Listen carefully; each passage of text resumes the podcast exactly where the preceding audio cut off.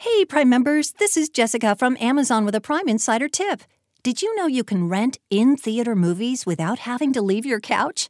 Break out of your streaming rut and rent something brand new, or even something that's still in theaters. Yep, you can watch movies before they're released with Prime Video.